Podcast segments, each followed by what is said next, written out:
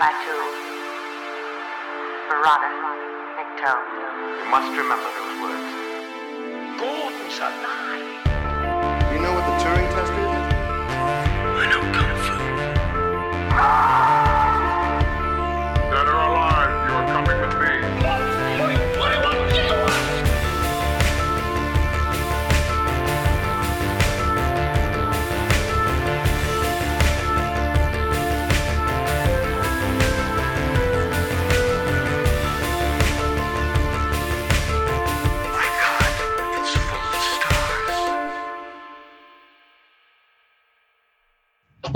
Ladies and gentlemen, welcome back to Stories Out of Time and Space. I'm your regular host, Scott Weatherly, and as always, I'm joined by Julian Darius. Julian, how are you doing? You okay? I'm great. I'm just fine. And this capitalist excess is serving me fantastically. What about you? I am wonderful, thank you very much. I'm doing great, and uh, yeah, I think well, having watched this film, I feel like we both should be some, uh, committed to at least some sort of uh, some sort of institution. Um, today we are going to be finishing off, um, well, sort of like a, the retrospective of the the Terry Gilliam um, run. Um, by the time you listen to this, you'll be listening to the two retro episodes that were, uh, and I did originally for 20th Century Geek, uh, in which we looked at Terry Gilliam's Imagination trilogy or his Age trilogy, which was uh, Time Bandits, Brazil, uh, and the uh, Adventures of Baron Munchausen. And so today we're going to be topping off with another sci-fi Terry Gilliam film, uh, 12 Monkeys from 1995. Uh, and before we get into everything, though, but so Julian, what's your first? What were you, did you cross paths with this film initially, and what are your first thoughts? I don't remember if I saw this in theaters, but I certainly saw it soon after. Um, and I liked it then, and I think I like it even better now. What Mm. about you? Yeah, it's one of those. I remember this coming out uh, mainly because of the poster. Um, and weirdly, because well, not weirdly, I suppose I know this because it came out the same year as Die Hard Three, um, Die Hard with a Vengeance, and I was on a bit of a Bruce Willis kick at the time, and going, like, "Oh man, I've really got to go see Twelve Monkeys," and not seeing it till it came out on video, and then thinking, "This isn't what I expected." um, but kind of liking it. Um, and I, I should say, coming back to it now, um, I do like it. I do think it's a very different film.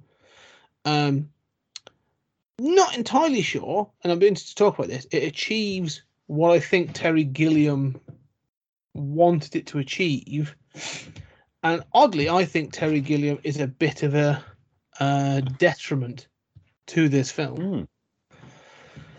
Um, but we should get into that. Uh, Well, that I disagree. We'll we'll have a sparkling conversation about it. Um, do do you want to uh, do the plot summary? Do you want plot. do you want me to? No, no, I've. I've got I've got the plot right here. I've actually I've written this out. I think it makes sense. So, Twelve Monkeys. Uh, in 1990, a confused man stating his name is James Cole, Bruce Willis, is committed to a psychiatric hospital. He is claiming to know the future, and that in 1997 a virus is released that kills five billion people and drives the rest below the surface to live. His doctor, Catherine Railly, Madeleine Stowe, believes he is delusional. Fellow patient Jeffrey Goines, Brad Pitt, is more convinced. He believes, uh, sorry, Cole believes he is from the, the year 2035 and the human race is studying the surface world for signs of the virus. They have also discovered a crude form of time, time travel, which is why he's in, he is in 1990, not 1997.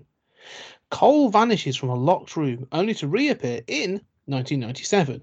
He confronts Dr. Railly and kidnaps her to help him look for the army of the 12 monkeys, who he believes releases the virus.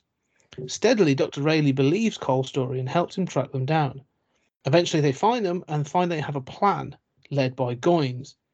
However, this turns out to be a plan to release animals from a zoo, not a virus. But then they get more information about a scientist at an airport. When they reach the airport, Cole is given a gun by another traveller from the future. Cole rushes to confront and kill the scientist, but is shot as he makes the attempt.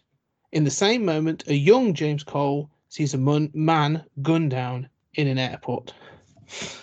So there you go. It's a rough plot. I'm trying to sort of. There's more to talk about the whole thing, but Very concise. I've tried to keep it concise because I know I, do, I I have I have rambled in previous ones. Uh, so yeah, let's start. Let's start this. And so, f- overall impressions then of of Twelve Monkeys. I think this is a masterpiece. Um, I, I'm very taken with it. Mm. I, I think that it it is uh, it has those Gilliam touches. I think the depiction of the future is wonderful. It looks like something out of Delicatessen instead of any American movie. It looks very sort of you know French uh, used future sort of weird stuff. The you know I can't imagine how you know they got a, a an American film company to to finance this and put this out. Um, but I think uh, you know Brad, Brad Pitt seems a, maybe a little over the top, um, and and maybe a little insens- insensitive in the depiction of mental illness. But outside of that, it's still a memorable performance. Um, I think everybody's quite good, and I quite love the depiction of time travel Mm. we've talked about sort of you know changing time and causality loops and things like this and this is definitely a deterministic future Mhm. um, that manages to still be funny you know especially in the gilliam moments Mm. and and also um, touching to me you know also um, you know i think the to me the compare this is like julian's version of what i wanted looper to be Uh, yeah. This is the better Bruce Willis time travel film. Mm. Um, no, I agree. I, I, I mentioned that I feel, you know I feel that Gilliam is, is a detriment. It's- not a massive thing. Um, I really enjoyed this film. I thought it was fantastic. Uh, coming back to watch it. Um, I actually think Brad Pitt is is. Is good in this. I think, like you say, there's a lot of energy going on. Yeah, it's it's one of those you know there's there's performances of mental health which is required for the film, but is clearly not accurate to any sort of you know um is it is it a DCM or DSM sort of five? You know the sort of I don't think you could actually categorize him in any way. Um, but it's good, and he, he, he gives a strong performance. Um, and, and I actually think that, like I say, with Bruce Willis in this, um, gives you know it's, it's this is when Bruce actually cared and gave good performances and and Hmm. did you know worked hard at these things, and I, I really enjoy him in this. Um, and I, you do feel for him. Th- This confusion, and he says about this sort of like this duality, this sort of like you know that he has of his brain. He's like, well, I think this is what's happening to me, but I I'm not even sure at this point. Um. Uh. But you, my problem is that future you mentioned. Um, because th- this is definitely a film of two sort of threads. Um, the present or the nineties, the sort of you know the the modern, we should call it, um, is is as you would expect. There's very little Gilliam in there. Like the the psychiatric hospital at the beginning is a little bit like it. Um, but all of that seems to obviously play into this idea of the future being delusional and is he actually still in the hospital and all this other stuff. But the future is so Brazil or like Mm. almost Brazil that I'm like, you're t- it doesn't it doesn't quite gel with this this 90s part. Like it works in Brazil because that's the world, that's the experience, it's a satire, and it's it's fantastic. But I, I don't know, it, it it's it's it's little things that feel like Gilliam touches.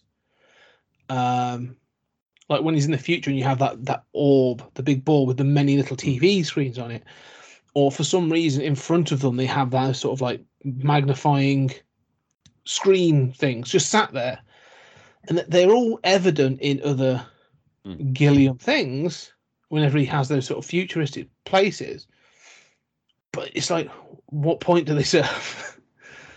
you know, it's like, Yeah, I found myself kind of wondering the same thing about, you know, the magnifying feel. I mean, obviously, it's being looked through from Bruce Willis's perspective. That the Mm. camera is always following Bruce Willis, and so what we see is sort of the giant eye, and that becomes a sort of sigil, a kind of repeated motif.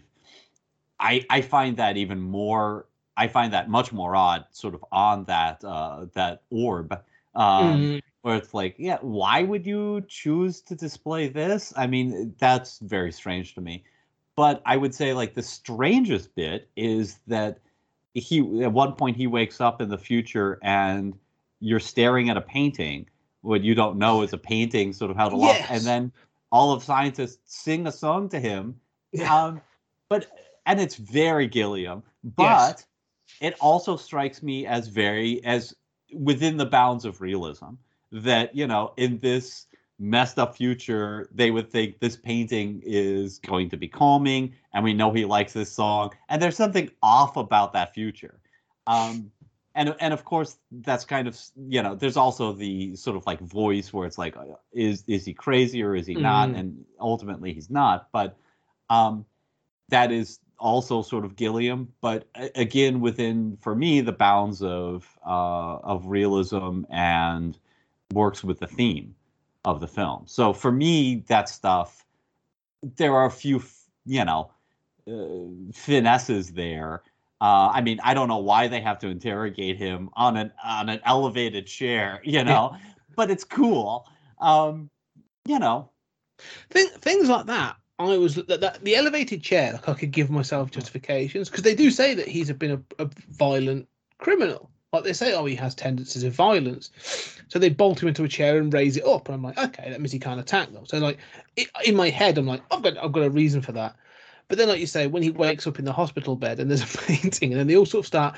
It's the way it's shot as well. Like they all lean in and start singing the song.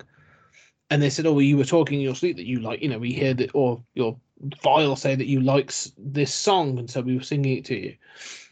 Um, that is the oddest moment, and it's it, that is one of the ones I find incredibly jarring.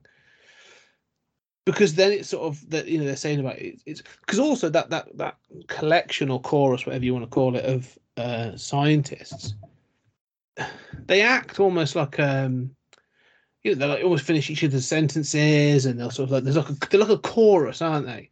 Mhm. And that's very Gilliam as well. Like I'd you know, they sort of act as almost like the Gilliam um, grotesques of the future.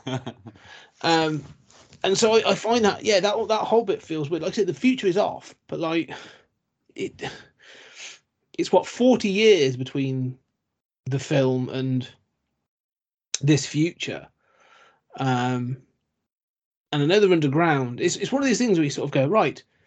They were clearly clever enough and had the ability to go underground, save two billion people, and create this system of of living underground. Yet they've got this weirdness going on. Like it feels slightly disjointed. And again, like I'm fine with it in the sense of like, you know, I know it's Terry Gilliam. I'm fully expecting something like this in the film, not a problem. But it, it's like, does it does it need that level of weirdness for that to work? I don't think it does, but I it still doesn't bother me. I mean, I think you're right that it's jarring. And my first impression is sort of this is jarring. This is very Gilliam. but then but then I sort of calm down about it and and even within a realistic f- film that doesn't have Gilliam touches, um jarring isn't necessarily a bad word. Word. I mean, Mm. time travel, you Mm. know, I mean, it's pretty jarring to be like, "Oh, I guess Bruce Willis is in World War 1." But that we pardon because it, it's time travel. Um, I'm willing to pardon the Gilliam weirdness about this future in the sense that we don't see that much of the future.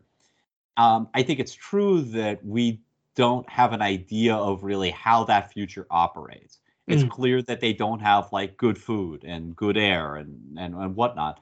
But and that there's a sort of weird social hierarchy going on in which people are kept in cages as prisoners and volunteer when they didn't volunteer, uh, you know, which is very sort of Kafka-esque. Mm. Um, but uh, I I sort of feel like because we don't see so much of it, I can pardon those excesses and you know it seems like they're living underground. We find out that one of these scientists at the end in this clever little twist is uh, on the plane and says she's in insurance. So it's Yeah. clear like these are not actually experts, you know yeah. they're sort of now somebody has invented time travel, right?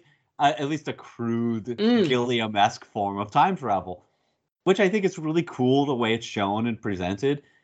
but I agree that it's hard for me to really imagine what that future world is like, or its society, or its level of technology. But I guess because we see so little of it, I'm able to kind of pardon that. Whereas it bothers me more in like Brazil, where I think, you know, I don't understand quite how the society works or why you have dreams of a flying guy and a Mm. repairman who's a terrorist. And that seems more really out there. Whereas here, Gilliam seems much more restrained. Yeah, I, I know exactly what you're saying. I mean, the thing is, he can be really out there with uh, with Brazil because it's all of a piece. Like it all exists in the same thing. I think he has to be more restrained in this because he has the the '90s piece where if he was to go, you know, full Gilliam across the whole thing, like you, the story wouldn't work, would it? Because I mean, the, the the crux of the first, I don't know, 30, 40 minutes is um, do you do you believe you know you can watch the first 40 minutes and if you were to stop it there before you get to the end you could easily have a conversation of like is this all in bruce willis's head or yes or no? And i think you could probably you could easily find justification for each um in on the screen. And it's only sort of after he vanishes i think from 1990 that you sort of have this thing of oh no there's definitely something to this. Like it's clearly that, that you know this isn't um uh th- this isn't a mental you know, mentally ill person sort of like with delusions of this future. However, and I know that the sort of has to be there as part of the character, but Gilliam keeps trying to drop this idea of like, oh, is it or isn't it? Is it or isn't it? Like there are scenes where they're still trying to play that out. And you're like, well, no, you've answered this question twice. Um, Yeah, I, I hear what you're saying. I mean, at the same time, I kind of find those scenes later in the movie as more about Bruce Willis's struggle. Um, you know, there's a way in which those scenes kind of those questions shift from doubts about the world that the movie is presenting and to uh, a sort of character struggle of Mm. the doctor believing in Bruce Willis and, and obviously by the third trip through time Bruce Willis is convinced it's all a, a, a delusion. And she uh, and Bruce Willis have utterly switched roles. And I, as as somebody who you know struggles with depression and and you know with issues like this i identify with this idea of sort of knowing that things are not fully true and having to Mm. say they're not. And yet in a time travel movie or most sci-fi movies uh you know the, these are unrealistic things that happen and usually it's like um yeah i'm an alien right i mean Yeah. you know okay fine other people become convinced early on and you move on with the plot here she becomes convinced over time mhm. um eh, correctly and, and i think it's done pretty well Mm. um if anything i i mean if anything that bothers me a little more that the ants that she becomes such a convert. Uh that bothers me a little more than what you're saying about sort of like is he crazy or isn't he persisting? The way that she like okay we found the bullet. The bullet is sort of the ultimate proof right? It was an, an antique. It's from world war one. And he predicted this boy in the barn. But he's quite convinced convincing that uh yeah he you know when he explains to her i don't know maybe i saw the same movie as that boy did Mhm. right? That's quite a rational explanation you know? Yeah. and and the doctor winds up saying to her colleague um, we're the new religion. We decide who's crazy. Well that's an argument of foucault. It's you know it's not really an argument that most psychiatrists will make uh, at least that flippantly No. Uh, weirdly, I see. I I see. I like her conversion to the tr- to to the truth, or to the to the point of view that it's not a delusion, that it is real. Um, and uh, I like this. But you, you say that you know it's not a it's not an argument that psychologists or psychiatrists will make. This idea of no, because it'll put them out of a job, admitting that. But there is a thing of like they are that line of defense that determine you know you could say that if you want to take that argument that well they're the person that determines what's right normal and not normal or Mhm. however i would say that it is being put to good use like you know people are getting help and support which is which is what's needed rather than being abandoned to sort of like you know some sort of uh, uh you know institute where they're just thrown to be sort of gawked at some bedlam to be gawked at by the rich um but I like this idea. Like, say, it's the little things. Like, there's this constant sort of like there's a build up of like things for her, um, but also it's it's the fact that she. They say to it, she's she has bought into her own Cassandra theory. Mm. So it's the fact that like she's already one foot in it anyway. It's not like she's a fully. It's not like it's not a full 180. Like she's already a couple of degrees going that direction because she has that she obviously gives that uh, the, the lecture she gives where she talks about these people that have appeared and give this sort of ominous um, prophecy about a plague or disease. And one of the ones she gives is of a guy in world war one um, who uh, we see has was um, bruce willis's sort of like not well not quite a cellmate he was in the cell next door um, and he got flung back to World War One, and he managed to get a uniform, and he got injured. But he makes all these provocations about 1997, as Bruce Willis is doing. And she's studied all this, and you know, in all honesty, if you see pictures of World War One, there's a picture of this guy being carried away, and there's a naked Bruce Willis sort of reaching out, and it's in the trenches, and it's, it's it looks like it's part of the hospital. Like you would probably just just go, yeah, it was a messed up time. There may well Mm. have been a naked bald man crawling around in the mud.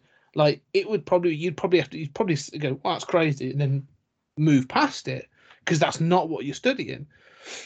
But that's to me, that is the final sort of nail in the coffin for her. Mm. mhm. Is you have the bullet, she then gets the story, and she, cause she's like you say, she's saying to him, "You, you, you know, you guessed this was a hoax. This kid was in the barn the whole time, and so on and so forth." And that's when he's going, like, "Well, no, you know, there's other reasons for this." And that's when she runs off and she she pulls all of her Mhm. research down the wall. And she finds that photo, and it's clearly Bruce Willis in the trenches in 1914. And that's the deciding factor when she's like, Mm. "Oh no, like this is true. Like I have." in black and white, I have evidence of time travel now. Um, and so she makes she fills the gaps in herself at that point with trust, where she's like, "Well, if that's true, I'm going to take it at the word that the other things are true as well." Um, Well, and she's also seen, well, not seen, but Bruce Willis has disappeared in the water just before he was captured. So, but you're right. You're right about that that photo. Um, I do think that her lecture at the beginning is a is a little, um, you know, easy. Uh, you know, it, it's always like, but it's better than other films, right? Like Mm. in in a Michael Bay film, it would be like you know, throughout history, man has talked about Arthur. And Yeah. here are these photos of, you know, Arthur with Transformers. And, and it's like, how did you not put this together? How do you have all of the evidence right in front of you? She does seem to have an awful lot of cherry picked evidence that fits, you know, that, I mean, whereas there are actual people who were crazy and said other things, which mm, you know doesn't get preserved. And i think there is a danger of that in these movies encouraging us to sort of a, a kind of subjectivity that well you know maybe bill gates is putting microchips in the in the in the vaccine uh which i'm sure we'll get to. Um but yeah i do quite to me that whole like I, you're right that it is it is convincing. I think it's done well. All Mm. the, i'm i'm quibbling but um it builds up, is the point. Like it's not Yeah. just a switch; it builds and builds. And there's moments that she sort of backtracks, then she goes forward and stuff like that. So, um, yeah, no, I, I like the way it builds for her. But I- and I and I like the thing about the Cassandra complex because it, you know, to me, you're right that it never occurred to me that yes, that would help her to be ready to receive the truth. It's used mostly. It's used at the end of the film as a way of explaining why she would be crazy and sympathize with her kidnapper, which is another thing that happens, right? So in, in these kinds of movies, what you want is a convincing case both ways, right? Yes. At least for the general public. Um, and that I think that's certainly here. I think that it, it's well done in that respect. No, I- I'd agree with that. I think you know, um, it, it helps that the performances are good. Um, 'cause I, I, I think that one of the things I like watching this film as well is how well it all slots together. Like, this is a film that requires a pinboard and lots of red string. Like, um, and then I was starting to. See, I'm sure there's things I've You've missed. seen my bedroom wall, haven't you? Yeah, yes, yeah. But uh, you started, yeah. So you started with other time travel films and just slowly keep moving on. Um, well, you know, I we haven't even talked about that that one character who keeps appearing in the background of all these time traveling films as if there's somebody from the future sending us a message. But I won't go into that now. we'll do that as another bonus episode.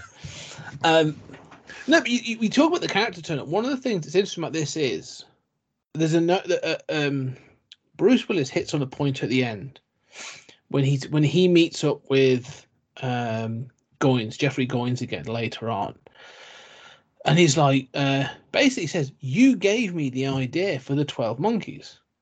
For the army of the twelve monkeys, like you said it, like I hadn't thought about that. Like you said, you know, in his in his wacky kind of crazy ways, like, that was your idea, and you you sort of it was a germ that you started in my brain and sort of thing. And that's when Bruce Willis is like, Christ, I killed five billion people.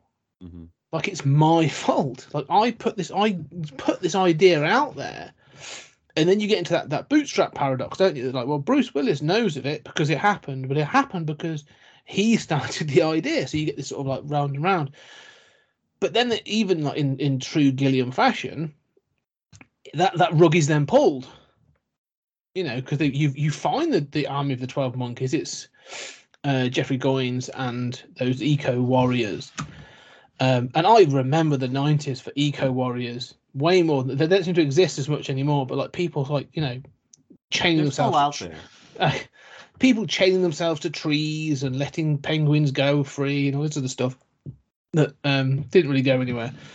But Well, I I mean, I think it, I think it's morphed into other things. I think what's funny about that is, I you know I was sympathetic to those issues before then, but I was an ardent meat eater. I love my lamb vindaloo, uh, and now I'm a vegan, and I'm like, you know, yeah, my my problem with letting animals loose from the zoo is they were raised in captivity, and you know they're going to gonna die on the street. yeah.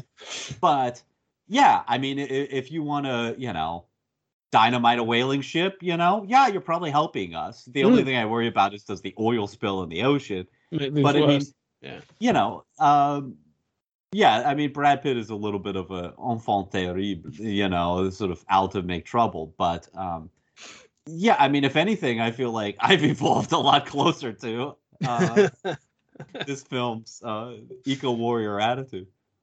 which is definitely there. But there's also an argument to say, like, you know, it's not really um like that. The, the idea would have come from eventually, sort of thing, possibly. But as we see, Goines isn't really being driven by a pure altruistic eco uh, agenda. He just wants to get at his dad, played by Christopher Plummer. So you, you, keep getting these like rugs pulled, and then it's obviously at the end we find out that it isn't a virus; it is them just setting animals free from the zoo. Twelve monkeys, we did it. It's all in. Is it Philadelphia? It is, isn't it? Yeah, yeah. At the end. Um, however, you, you this the um, I, I can't remember the actor's name now, but I know him from many of the films. But you you do get the other scientist that worked with Christopher Plummer, who is the one that releases the virus. hmm Um, but then when you look at all the information that he's received, he was at the lecture. hmm Um, he is there. He obviously knows Goines because he's he's met him through Christopher Plummer, so he's heard this date repeatedly of 1997. Is it seven or six? Um, uh, I may be wrong. Actually, I have to check. Um, I think 97. 1996. Yeah.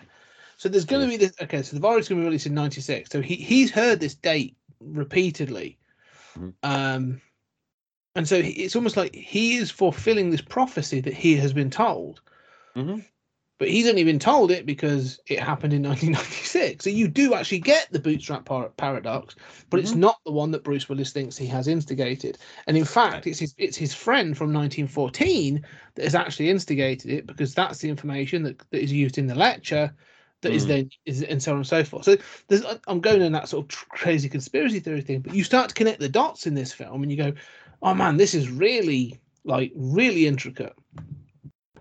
It is, and yet it's also super simple. I mean, it, Oh. it like it's not hard to follow, and uh, I mean, it, you know, it's not clear. I, I think one of the things that's most amazing to me about this film is that it wants to disorient you, and it has these, you know, sort of flashbacks to Bruce Willis's childhood that you're not sure they're shot with glaring light. You're not sure to what extent it's a dream or just a formative memory.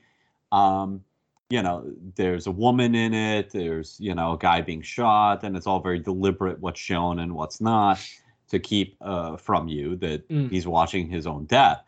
Um, and and you know you have sequences in the future that don't show him being sent back in time. You have sequences in the past in three different periods.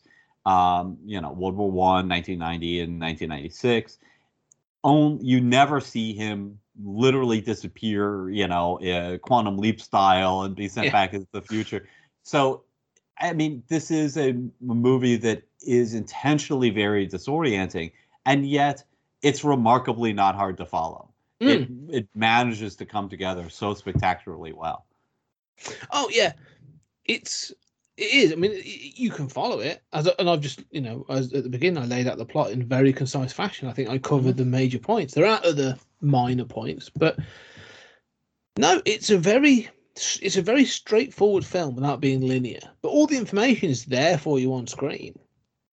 And at no point are you sort of like you know that you, and one of the, so one thing is the the primary cast is very small as well. So there's no point at no point do you have a like eh, sorry is that so and so is that the one who was on the scene before is that like there's none of that like it's literally you've got like probably like four major players um and then like you say the surroundings which mean which matter less but you you get what they're there for um Yeah, So- I, I found myself thinking of the the Bigelow film that we did, and um, how one of the things we said is that it it doesn't signal to you what the importance of any scene is. mm, And this is a movie that does a spectacular job of indicating to you what the importance of every scene is. Even though those scenes are jumbled, they're out of order, you don't know what they mean. You don't know like what those flashbacks are. But but it wants you to remember, oh yeah, we're doing those that series of flashbacks and you remember what's in there. You may not know whether he's crazy or who what the army of the 12 monkeys is, but you know what the point of every scene is. It gets filed in Mm. your mind in a way that you understand. Oh, character A did X, and the and the question they're dealing with is Y. It's very very good at communicating the pertinent information, even while so much of it remains jumbled and a mystery. And I and I kind of marveled at its ability to do that. yeah i think one of the main things to to, to really sort of hammer home is this film as i say it jumps about time but it's still told at least for bruce willis's from bruce willis's point of view he's your primary character in a linear fashion like Mhm. it's like weird because we're going to get there next episode but like it's like a doctor who like yeah you can jump around time all, all the time all you want but you're still following one character's linear experience Right. like i Well- know that the period in 1914 happens after his period in 1990 like it's completely makes sense like it you know it's not Mhm. confusing it's completely there on screen um, whilst I know there there could be other ways of editing this or other films that have done similar things it will just, you know, make a hash of that. I think. Yeah, and you could edit this. I mean, it would be a very different film, um, and I think a fascinating film. But um, I think it's it's wise to kind of ground it in one perspective, and that also helps with audience identification and for Mm. having, you know, that emotional resonance that winds up working for me quite well at the ending. Um, but you said like Doctor Who, and let's get back to this causality loop Mm. because I know you're troubled by deterministic time travel much more than I am. In Doctor Who, it would be, you know, timey wimey. It would be Yeah. like, yeah, Magic. nothing really matters. Yeah. Yeah. Here, I mean, you seem to, you have been in the past bothered by, troubled by determinism. Um, are you troubled by it here? Do you find it? Yeah, I think I do. I find I do find determinism I, I understand it and I, and I and I get it, and especially from a storytelling point, I like it. I like it as a narrative um, standpoint. Because the thing is, as well, with sort of determinism, like it, time travel is much more acceptable in a deterministic universe. Because all you're doing is traveling back and forth.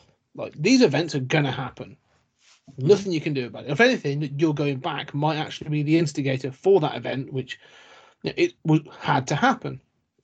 Much like in this film, or even the Terminator. Like you know, you find out that you know the The Terminator. good Terminator one. Yes. Well, to, the, you know, it's, it's almost it's, it's a post-credit scene that is never really noticed, But like at the end of Terminator, as Sarah Connor is being taken away, you find out that it is actually Cyberdyne where the end of it happened. So it's actually the Terminator going back, which instigates Skynet, so on and so forth. Um, but with this, like you say, it's all it's all there to be deterministic. There's no way he can change the future.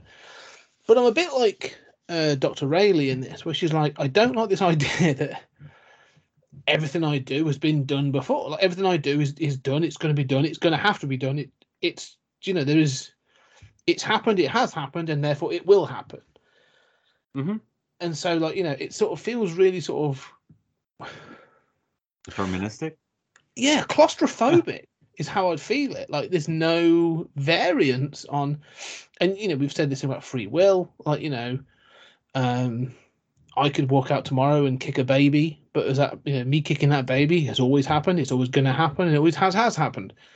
Um, and so like you know, it's sort of like all right. So why did I choose to do it? Like you know, it's it's Well, you know, you chose to do it because that I know that would be very out of character for you. yeah. But the reason why Scott chose to do it is because you were told about this paradox, and so you decided to prove that Yeah. you could do something so out of character that that wound up producing exactly the paradox that you're troubled by. That's the way this Yeah. shit works, right? No, exactly, and that's the problem. Like, not the problem, but that's the thing with it. Like, you know, you can get like a headache, and actually, it's it, weirdly, if you believe that this is, if we live in a deterministic universe, that's an argument for time travel.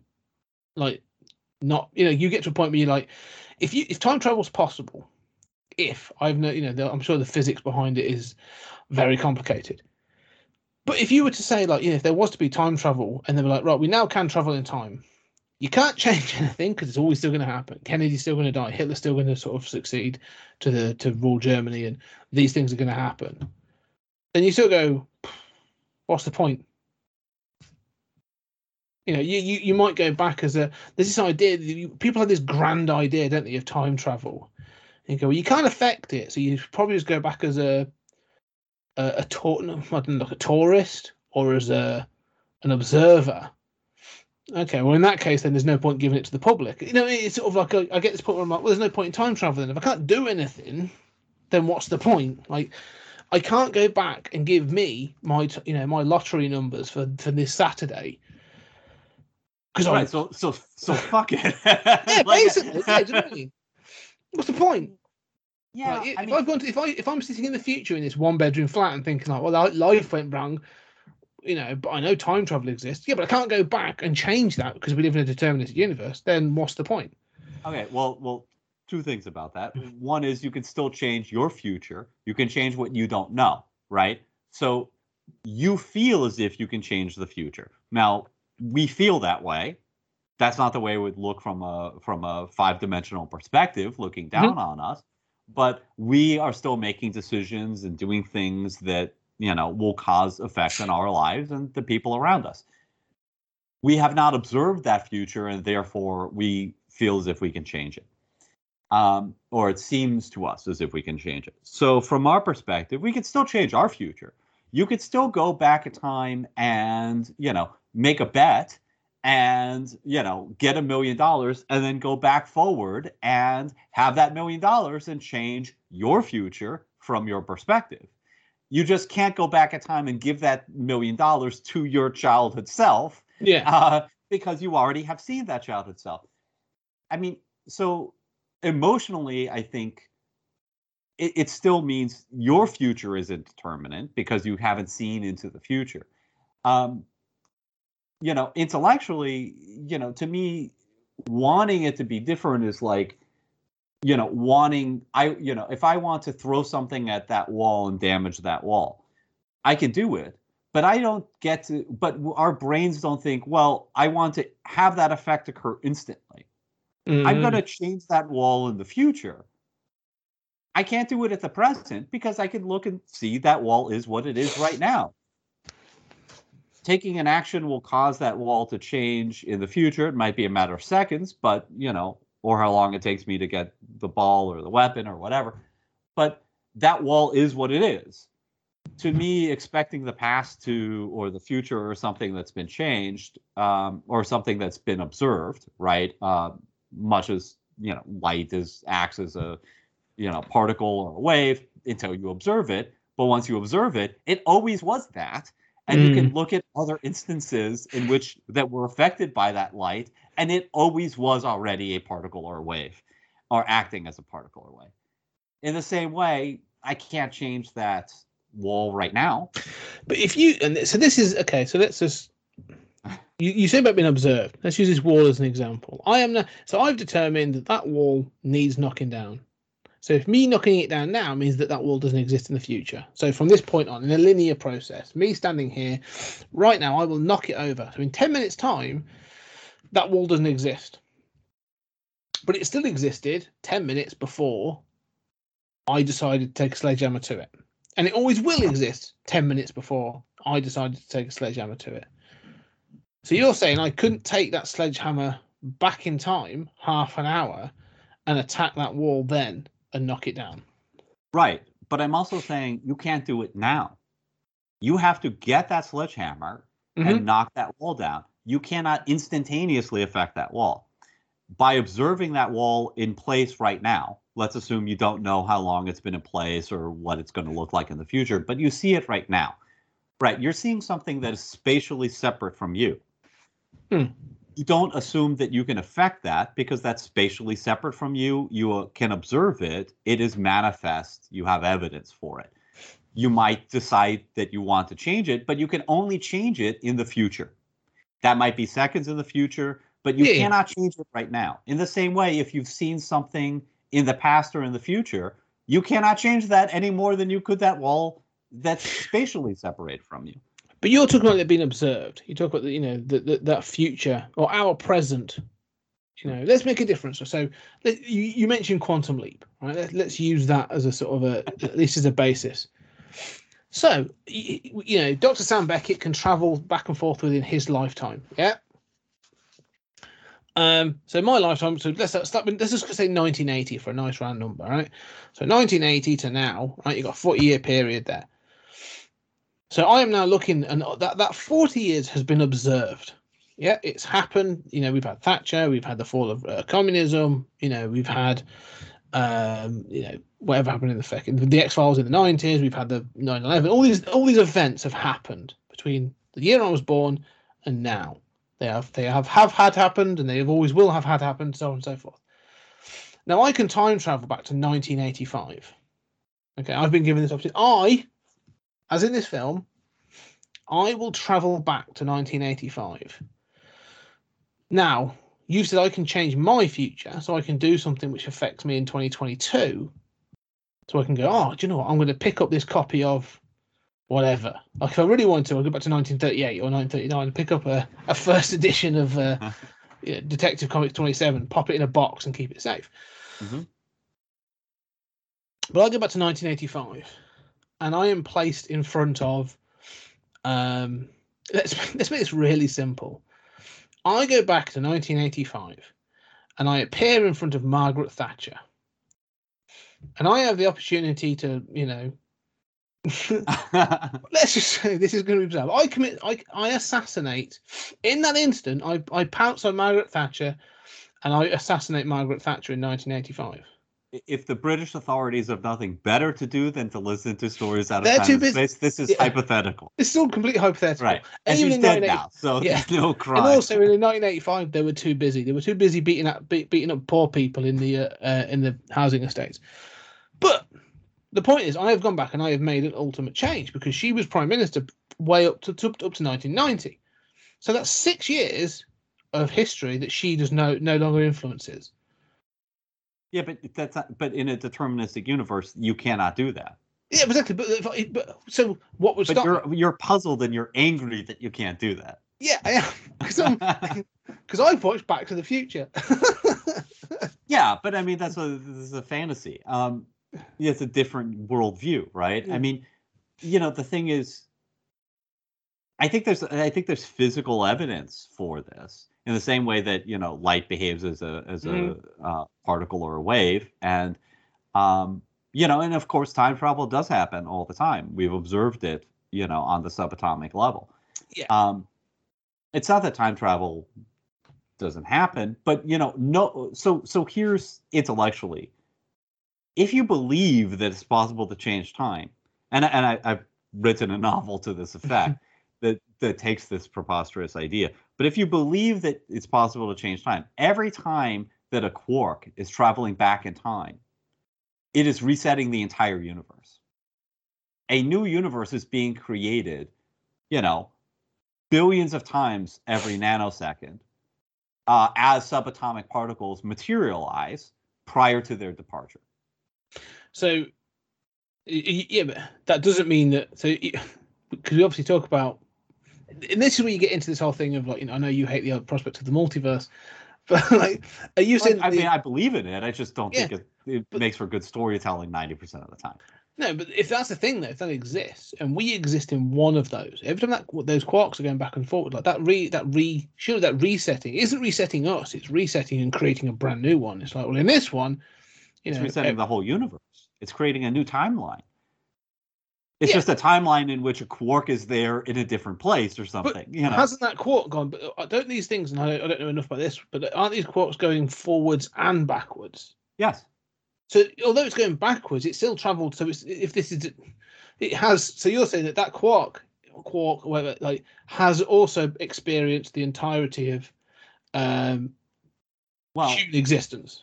What I'm saying is that when when a particle appear, we can observe a particle appearing prior to its departure.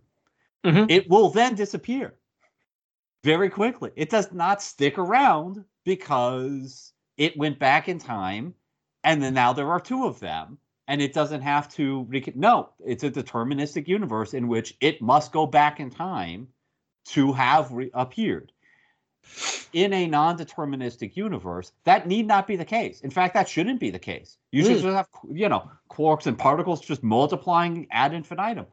But the other thing is, if it's not a deterministic universe, what I'm saying is every single time a particle goes back in time, it is creating a branch, a new branch.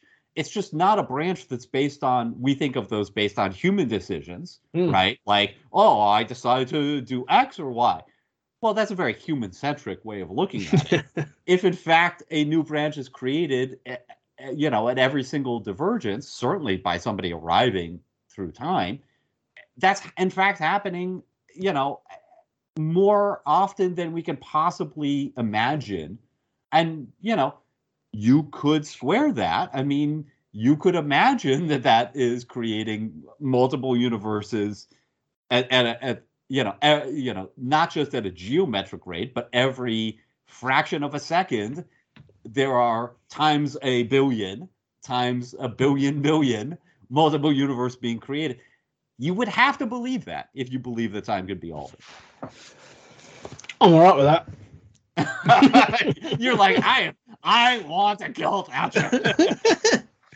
um, no, I know what you're saying. Um, weirdly, it's that thing, isn't it, of the complexities of this, and in everything we've exp- you, you know you've just explained them. We, you get into physics and astro, you know, sort of like particle physics and so on and so forth. And just maybe it might be worth at one point just to sort of really iron this out. We will get a particle physicist on to talk about this. um, but it is interesting to me, like you say, is a narrative step that, that there are there is a narrative um, choice that has chosen deterministic futures. Like we've there are time travel films that have this deterministic uh, outlook, and then there are films that have a more non-deterministic future where we can change the future. You know, and each one of those is usually sort of like a heroic um, outcome the ability to change the future is the heroic outcome. Back to the Future, uh, Avengers, uh, Endgame, um, you know, all those. But yeah, Yeah. But, but it is, isn't it? It's the hero changing the future. Like that's the thing, isn't it? It's sort of like some sort of sacrifice. Who, Star Trek, right? It's we're going to Exactly. change the future for the better. When and it- the future can be changed for the worst, Yeah. but you're following the protagonist who wants to change it for the better. Exactly. That's the that's the sort of like the hero narrative journey. Um, however, really, whenever we see a deterministic future, it's a pessimistic ending. Like, Why? um, well, at least in at least in film, is how I sort of see it. So, you know, um, in Twelve Monkeys, for example, like he, he is he, he is unable to prevent the spread of the virus and the killing of five billion people. Terminator, as we've said, it's sort of like you know the the going back of the Terminator is what instigates the research into Skynet, which eventually took creates the Terminator, which kills the human race, and so on and so forth. Um, I, I'm sure there's many more, and people could probably point them out. But it feels to me like say whenever you introduce that deterministic thing, it's more it's introducing a more. It's always going to result in a, in a in a or the, the, the narrative of the, this suggests it's a negative outcome because we, we we've gone back in time to But- prevent something. But and both of these are are sort of narrative bullshit, right? Because in the in the non-deterministic universe, oftentimes we've seen the universe be, you know, the time stream, quote unquote, be, you know, changed by a villain or an error. And then, you know, but you're following the hero who's going to do it for the better. You know, why not follow the other way? Um, so that's based on our our bullshit, you know, false narrative stuff. In a deterministic universe, what you're saying is true, but but it's a product of needing to have conflict in these films. So if you want a killer robot from the future in a deterministic universe, there's always going to be a killer robot Hmm. from the future. So you can get past that and create some Federation of Planets if you want, but you still you can't undo you can defeat that. You know there's no problem with that if you if you want to go that way but you can't undo that threat. So it's easy to create like some some messed up apocalyptic future and have that threat to the past. You can't then undo that. So i think that's just a product of needing conflict in these films.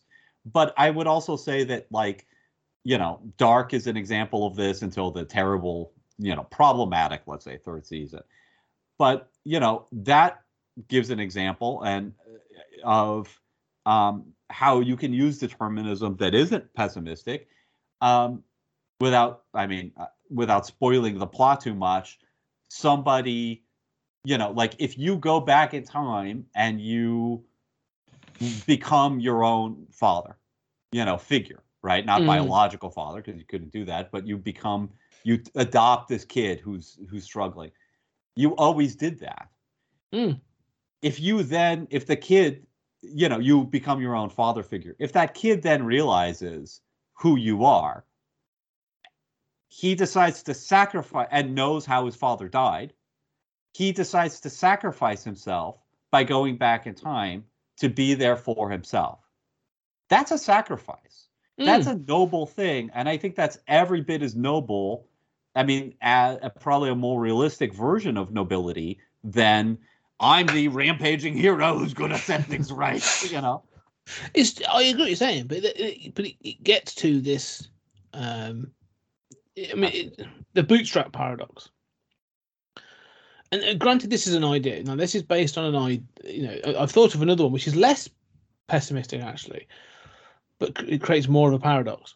Um, but in this one, the idea. Let's say let's use Dark. I haven't seen it yet, and uh, you know you haven't bought it enough, so don't worry. But let's let's let's use that as a concept. This idea of going back in time to support yourself. Okay, well, when did you have that idea? It you you were never given that idea. Was, you just figured out. Oh, okay. Well, this this person who was my mentor is me from the future. So therefore, I have to go. So therefore, I, it worked out. I'm great. So therefore, I have to go back in time to become my own mentor. Well, you never you never organically had that idea. You only had that idea because you'd already made that decision to go back in time to be your mentor. So you get that paradox of going in that circular paradox. Now, a, a good example of this is a film called uh, Christ, it's Christopher Reeve and I'm going to find it. But basically, he is able to travel in time. It's all about love.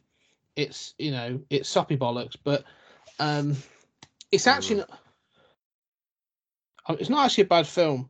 Um, but basically, at one point, his, the lover gives him a um a, a pocket watch.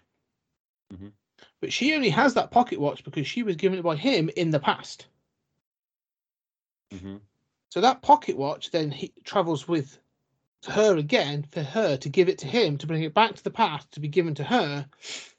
So you then get this loop of this physical item, hmm but when was it built?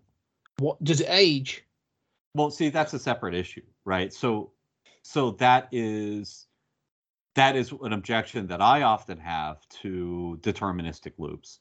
Yeah. Usually, as you see in sort of you know Star Trek, Doctor Who kind of stuff, uh, but sometimes in, in film too, where you have the problem. You know, it's not that that watch couldn't have been built, but you have the problem of aging, right? Exactly. Um, and that's often true where somebody goes back in time and like you know actually was that person you know whereas where then you they went back in time and become that person again and you know that watch should be ancient and in fact you know that i mean that watch is a different watch when it's an older watch you Hmm. can't do that and think that you've really set up a deterministic loop that's not actually deterministic no, that's a, that's an abusive the idea yeah, exactly. Uh, But it, but it's the point, is it? So it's actually the- just so you know, the film's called uh, Somewhere in Time uh, from 1980. Um, We'll, Uh, should- cover that on season 14 of Stories of Time when we're really sort of struggling. Um, funnily enough, Christopher Plummer's in that one as well, so he obviously likes time travel films. Um, but yeah, but that but that's the sort of that's one I've seen thrown in there is you know you but that's a physical item to give it a Right. physicality, but you still get this idea of uh, in this film as well the idea of the twelve monkeys. You know, you can take that as well. Is this idea of like even even the date, the, this idea of the virus or whatever, but this date, or but let's use the twelve monkeys. Jeffrey Goines doesn't doesn't come up with the idea of twelve monkeys. He does. He, he gives. He says to he says to uh, Cole. He says, "Well, you you mentioned it. You gave me the name. It's great. like, You you gave me that germ of an idea. So that's where the twelve monkeys came from. We but then obviously, you know, go, uh, Cole's come back looking for the twelve monkeys because that's who he believes created the virus, and so that's what instigates the conversation with Goines for him to have the germ of an idea to then become the army of the 12 monkeys, which sets everything in motion. So, this intellectual idea of the 12 monkeys, you know, the army of the 12 monkeys, no Where one did it come ever, from? yeah, no, no one, no one ever came up with it. It just exists. Mm, well, but where do I mean? So, so I'll tell you what I believe, and I'll tell you, you know, I mean, the question is, every time we come up with ideas, where did they come from, right? I mean, it's not like you're looking.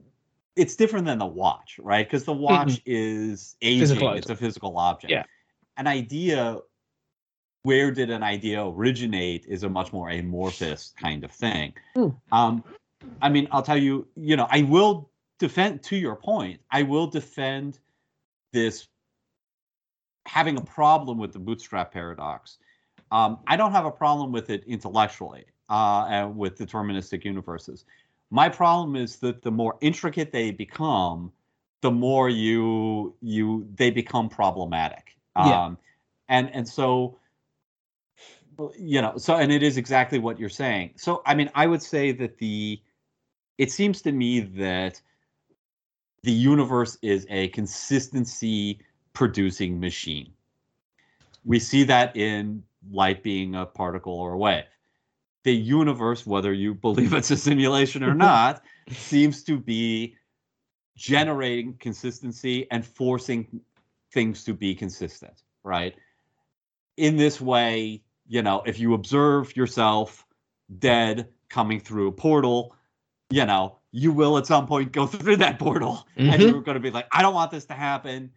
I'm going to get as far away from the portal as I can. You may try to do that. Suddenly your ship fails or whatever, or that action winds up producing the effect that you're trying to avoid. That will always happen. Yeah. The universe must make that happen or the or it unravels. I mean, the, and the universe will elegantly allow this to happen somehow. Um, but you do get into this problem of like, well, how do we get to this as the simplest construct? What I'm saying is, I, I, I don't have a problem with determinism and with the universe producing consistency.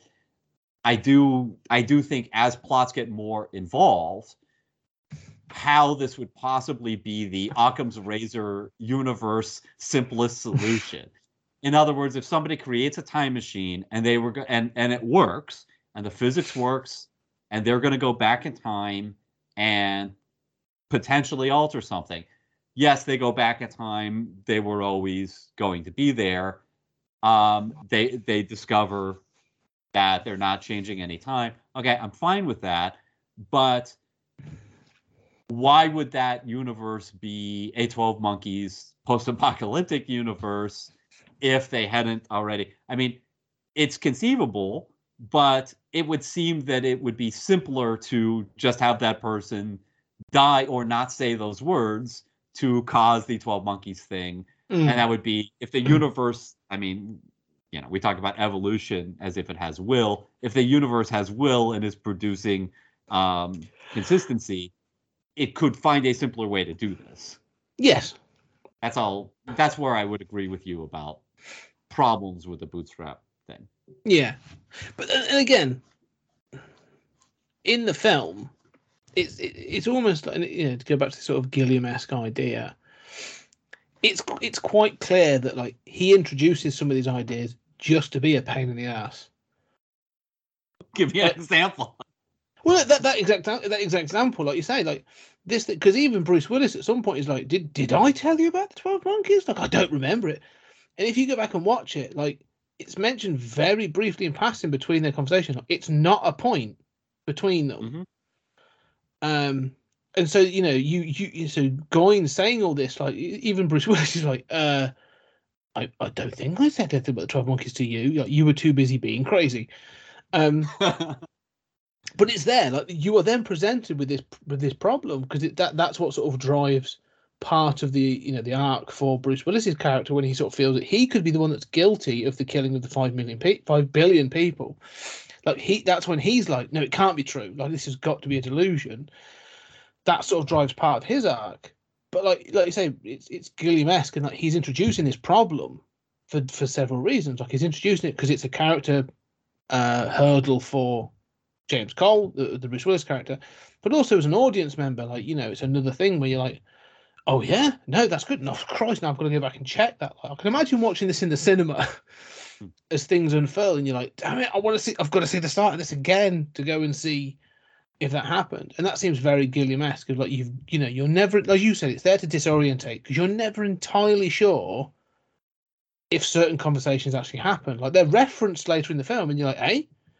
they did talk but did it happen Like, you know so it's it's it's there for several purposes and i, I kind of like that because it does keep you on your toes where you're sort of like skimming back to previous scenes to find things out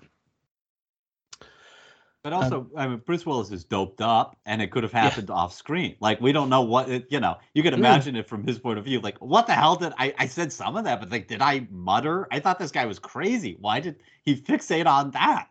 yeah yeah and that's the thing that we say you know the, the, the- that thing about being crazy as well like one of the things uh, towards the end of the film, or as it gets into that sort of third act, where uh, Railly is starting to believe it, but but Cole is is starting to sort of like you know consider it could be a delusion.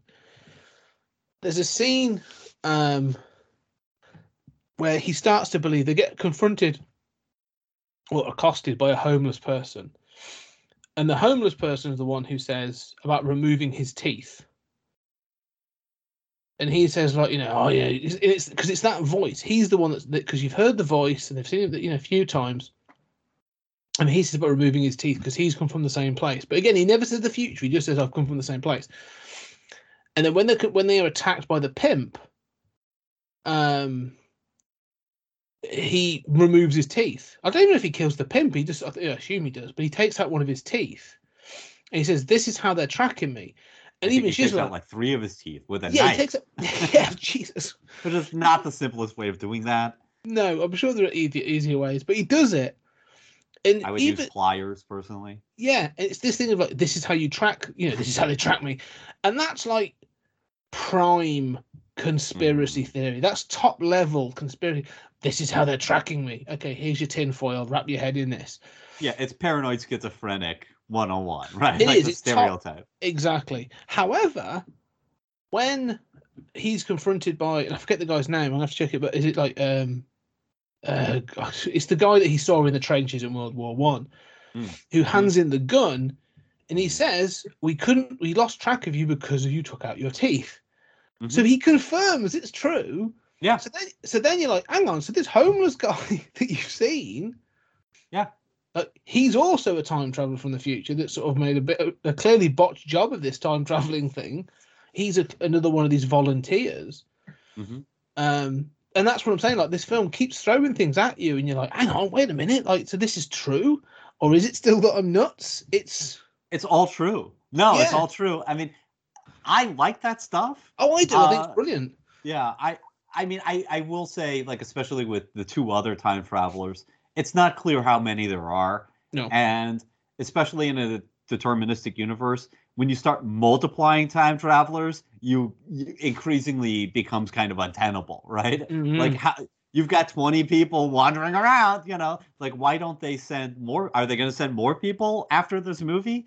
If if if they did, they would have already been here why would they shut down this pro i mean i guess they shut down this program because 12 monkeys wasn't responsible but if they do know that this is the date and that why would they not send more people if they did they never round, wound up meeting bruce willis and, and getting to that airport Well, uh, Jose, the, the the the character name is Jose. Um, because the other thing that's interesting, you say about this thing about you know, um, sending more people back.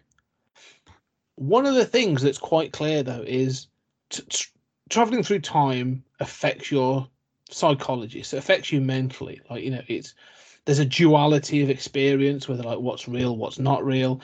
How am I supposed to exist in both the past and the present? And there's sort of like your ability to um, cope with that determines how well you survive or how well you can sort of like you know process that information and i almost think you get like two you get like three cases the homeless Mm. guy they bump into clearly was not stable enough so like you say about it being deterministic and having more people like if he goes back and his he- his brain becomes scrambled eggs like you got no problems because he just sort of collapses in the street and sleeps there for six days and doesn't do anything until he's pulled back into the future.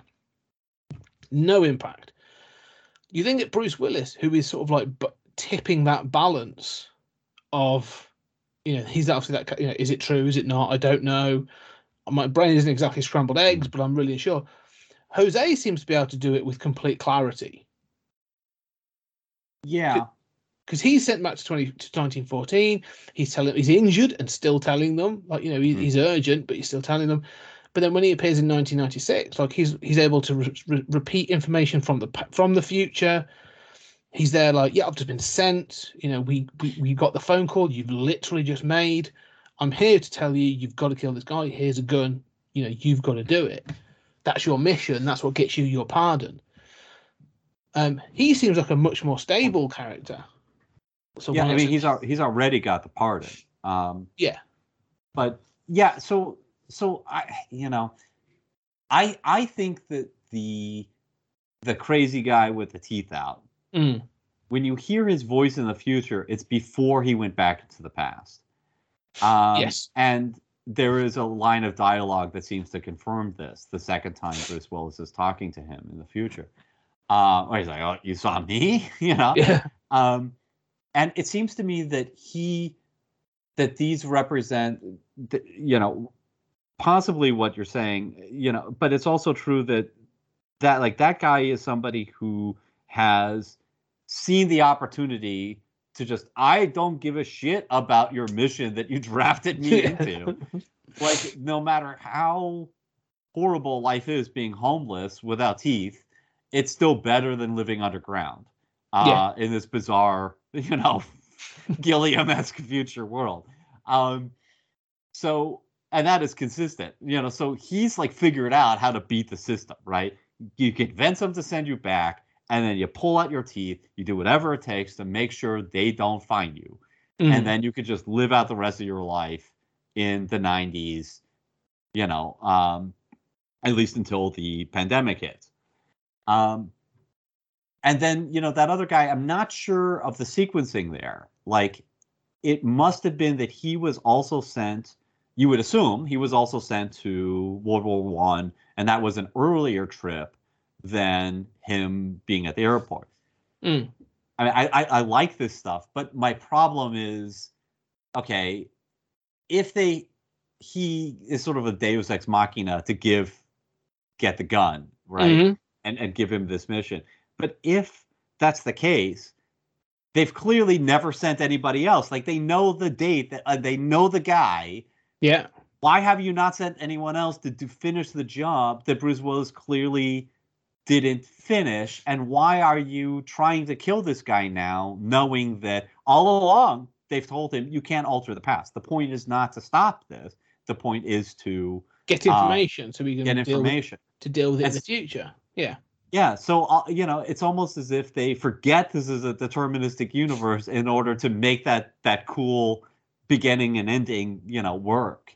Well, i- weirdly, d- d- I don't think they do forget it. Mhm. Um, I, I think the beginning and ending proves it. Mhm. Um, I, I think this is one where they sort of like you know, um, they say we've just received your phone call. You know, we've Yeah. we've we've just we've just deciphered your phone call, um, and that's why I've come back to this point. So you don't know, and so you don't know when that was deciphered because Jose, when he comes back to 1996 with the gun, he is carrying the injuries he received in 1914. Like his face is scarred, he's got the cuts on his head that you see that he actually received in the trenches. So there is a period when they haven't been able to decipher that phone call because they say that it gets garbled. Because when you hear the one that it's her, sorry, it's her fault, isn't it? Because when you hear the one that Mhm. Doctor Railly left, it's all it's all crackly and it's garbled. Something's been lost in that time period, so they've had to sort of like piece it back together.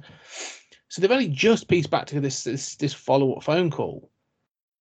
So they've never had that in the future. At some point, that they've never they haven't had that piece of information until this skipping back and forth has happened. And you may think they may they may actually be like, look, fuck it, we've got nothing else to lose. give him g- give him a gun and see if we can change the past. And all this proves is you can't. yeah. because he has seen this person die. It, you know, it, it almost wants to give you. It's teasing, as we've said, that Back to the Future or sort of you know that that sort of like heroic, saving the future um ending. You know, this is Bruce Willis. Don't forget, this is Die Hard, sort of super you know star. They are teasing you that say, that ending, and then they again they're pulling the rug. Like the kid, they, yeah, that's what they keep doing with this film. Like they're going to give him the gun. You know who you've got to go and stop. Go here's the gun. Go stop him. Like you know, it's no surprise he gets given a 44 Magnum. Like you know, this is the Dirty Harry gun. Go save the day. And then the stupid Pratt runs out onto a an, an airport causeway and gets shot down. hmm Like it, it was always going to happen this way. Um, yeah. I think you I it- think that- you're offering a good explanation. mm, I mean, I think that the film is so successful with her phone call, right? The fact that Mm. you've heard it earlier and it's the same phone call and he's able to quote it, further proving that, you know, he is in fact from the future. Um, and I mean, and that sort of causality paradox is so satisfying, you know, uh, from a narrative standpoint, um, that having the second call, having a guy show up while we just heard it, I mean, it's nice, like, you know, and it's I guess it's nice in like a Back to the Future sense. Like you just heard it, I just made that call a minute ago, you know, but they should have heard it earlier, and they say, well, we just deciphered it.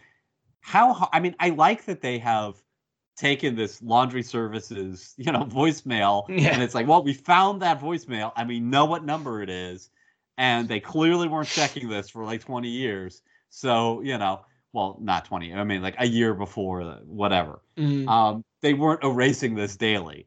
So, you know, we can use this as a kind of Dropbox. I think that's incredibly clever. But it's so convenient that they wouldn't have deciphered that earlier. And it's so successful from a narrative standpoint that you hear the earlier one. Why couldn't we have heard that second one? Why just, why, you know, like, I think you're trying to make sense of this. And I think it works, what you're saying, mm. totally. But I think it's, there is this way in which time travel movies and time travel stories oftentimes in the final act kind of don't have the courage of their convictions Yeah. and you know it's like watch the determinism give way to another thing or the you know or the time can change give way to determinism you know here you know i mean why did you not decipher this message earlier why send that guy to give him a gun which only makes sense of now maybe they want him to die and they want him to fulfill the Mm. records of him dying but they don't seem to have those records No. so, I mean, I, I would be cool to me if I could make sense of like they wanted him to die, they knew how he was going to die, and they also always had this voicemail that it wasn't actually the Twelve Monkeys. Um, but that I can't make sense of, that, and to me, that's kind of like, yeah, you've made it work. You've offered the Mm. most convincing explanation, Scott, but it's still But yeah, it, it's one of those, like I say again, and uh, you know, I often lament that I do these, but like the the, the Jose turning up doesn't need to happen yes, because it, it's not him that actually, it's not Cole that determines who it is that is the threat. It's uh, Railly. Like she makes the connection. She she bumps into him at the bar uh, in the airport, and then she sees him on the uh, on the front of the newspaper next to the picture of Christopher Plummer, who's been kidnapped by Goines. So it's all sort of connected. But she sees him, and she that she sees that he works at this virologist laboratory, and so like she's the one that makes the connection. Um, and so, yeah, if you wanted to remove the time travel element of this, this like say this this this sort of Deus Ex Machina sort of uh, gun and thingy, have it that like she convinces Bruce and he grabs a gun from a policeman, runs to, and that's when he gets gunned down. hmm Yeah, he You doesn't even need to get uh, be holding a gun to get gunned down, as as we've No. all seen recently, time and time Yeah. again. Yeah, yeah. It would take probably it, it- he's white, so it would take a little bit longer, but still. But yeah, no, there could be. You, you don't need. He just needs to be convinced he needs to stop that guy and therefore do something to to in order to be gunned down. And I think that would then that cleans that deterministic future. Yeah, you're completely correct, and it's cool seeing that guy again and Mm. having him. You know, it's cool that final voicemail. You know, like, look, I'm leaving. I'm not coming back, but it's not. Yeah. That, I mean, that stuff's cool, but you it doesn't really make sense, and you're you're quite right. You don't need it. No, but it's a mi- again, it's a minor quibble actually, because by this Yeah. point I am, I am, you know, I, and I've quibbled about quite a few things in this film, but I actually really enjoy it. You know, there's a lot in this film. Um, because one of the things I, I, I wanted to, talk about, and we are going to get to the fact that this film is about a pandemic. Yes. Yeah. we, we will get to that in a second.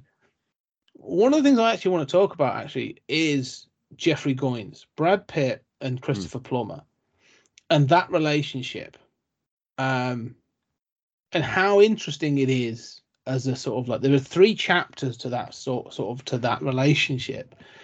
That when you first meet Jeffrey, he is in this really sort of like ramshackle, disgusting sort of uh, institution and he thoroughly believes that like well you know when they tell my father where i am he's going to come get me out and get me to one of those you know, wonderful places where they give you drugs and this and that it's you know and he goes on that little rant and you're like okay i don't even believe if this is true you know if this is one of his delusions or you know whatever like you don't know it's just uh um he keeps mentioning these things but it, it could completely be in his head and then the next p- time you meet him in 96 like he's in this massive house Um, he's at a banquet.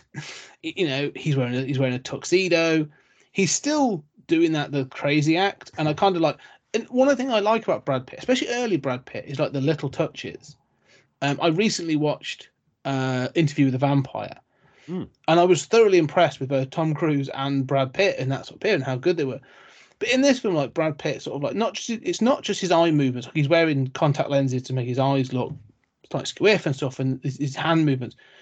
But it's the fact that like he's asleep at the table, and when he gets up, like he's taking his shoes off, but he's taking them with him, and um, all these little things that add up to just being a really fascinating character. But then that whole scene again is like you know when there's like Bruce Willis is in like a, a boiler suit or whatever, and then when he escapes, and again you said about the comedy, like there's some great comedy in this because that's one of the times that sort of like you know he manages to escape, and there's people in there. Um, I forget what there's, two guys watching something on television and they're commenting on that just as it- then Hmm. the gunman burst in looking for him. But you get that chapter where he's obviously been re, you know re, um, reunited with his father and that sort of thing. And then the final one is at the end when it's sort of like you know the final act of the sort of the twelve monkeys. And now he's leading the army of the twelve monkeys, which is this eco group, and they're going to kidnap. He's going to kidnap his father, and make all this big point.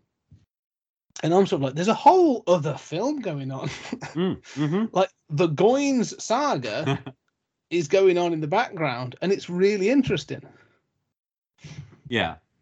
Yeah, I mean, and I and I guess we have to think that the whole reunited with his dad, that you know, his, his dad is tolerant of his eccentricities, shall we Mhm. say, because he wants to involve his son in the family business and be, you know, reunited with him and on good terms.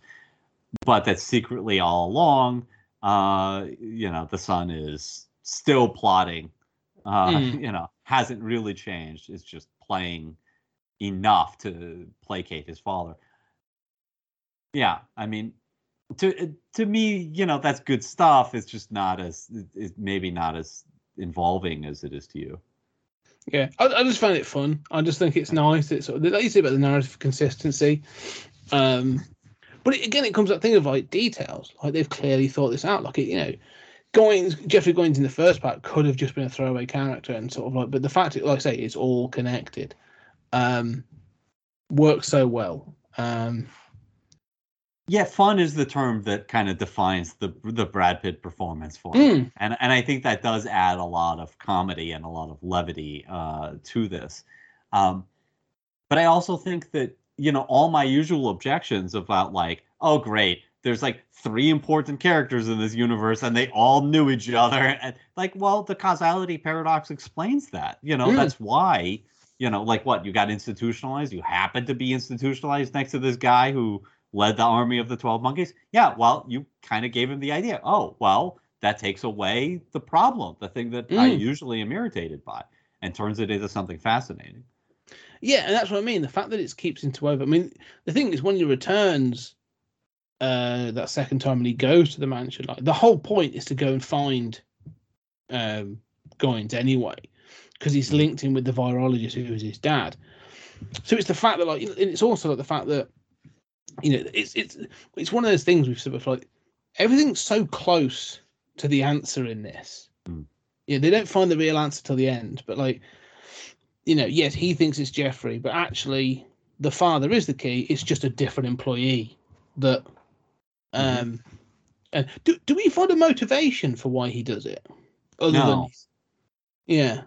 No, he he just uh he's just an evil son of a bitch. He's just Yeah. you know he wants to see the word world burn, um, and he does seem like kind of I won't say like sexually excited, but he does seem kind of like he likes the sort of apocalyptic imagery in that Mm. sort of presentation, and I and I sort of am left to ponder like how much was he influenced by this? He says that he has done similar work uh, to the psychiatrist, and yet his work is in virology. It's not, Yeah. you know. So, like, is he researching, you know, uh, uh, visions of an apocalypse, or Yeah. you know, the Cassandra complex, or Yeah. It's it's almost like um it made me yeah, it, it's more it's almost like a sort of like say like a, a, a not a snide comment, but almost like a flirtatious flirtation, isn't it? I feel like I'm working in a similar field. Wink, wink, nudge, nudge.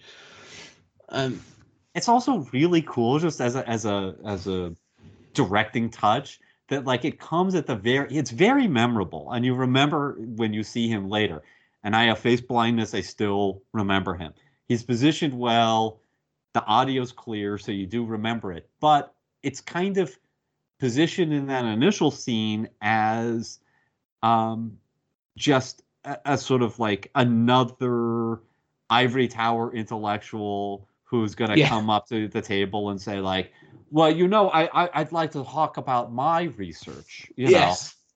know it comes off as you know uh egotistical Yeah, it's And- because he's followed up by a. Yes, he says it, doesn't he? And then straight after, another person says, "Well, you might be, you might be familiar with my research." And things. So yeah. he is. He's just sort of like you can tell from her point of view. He's just one of many that's done the same thing. Yes, no, that is a very good point. Um, and I, I like at the ending, like you say about taking sort of like a pleasure in it when he has to go through the the sort of like security check and he gets out and there's like guys like, oh, it's transparent. It's like yes, but there is something in there. And he's opening it up and. Mm.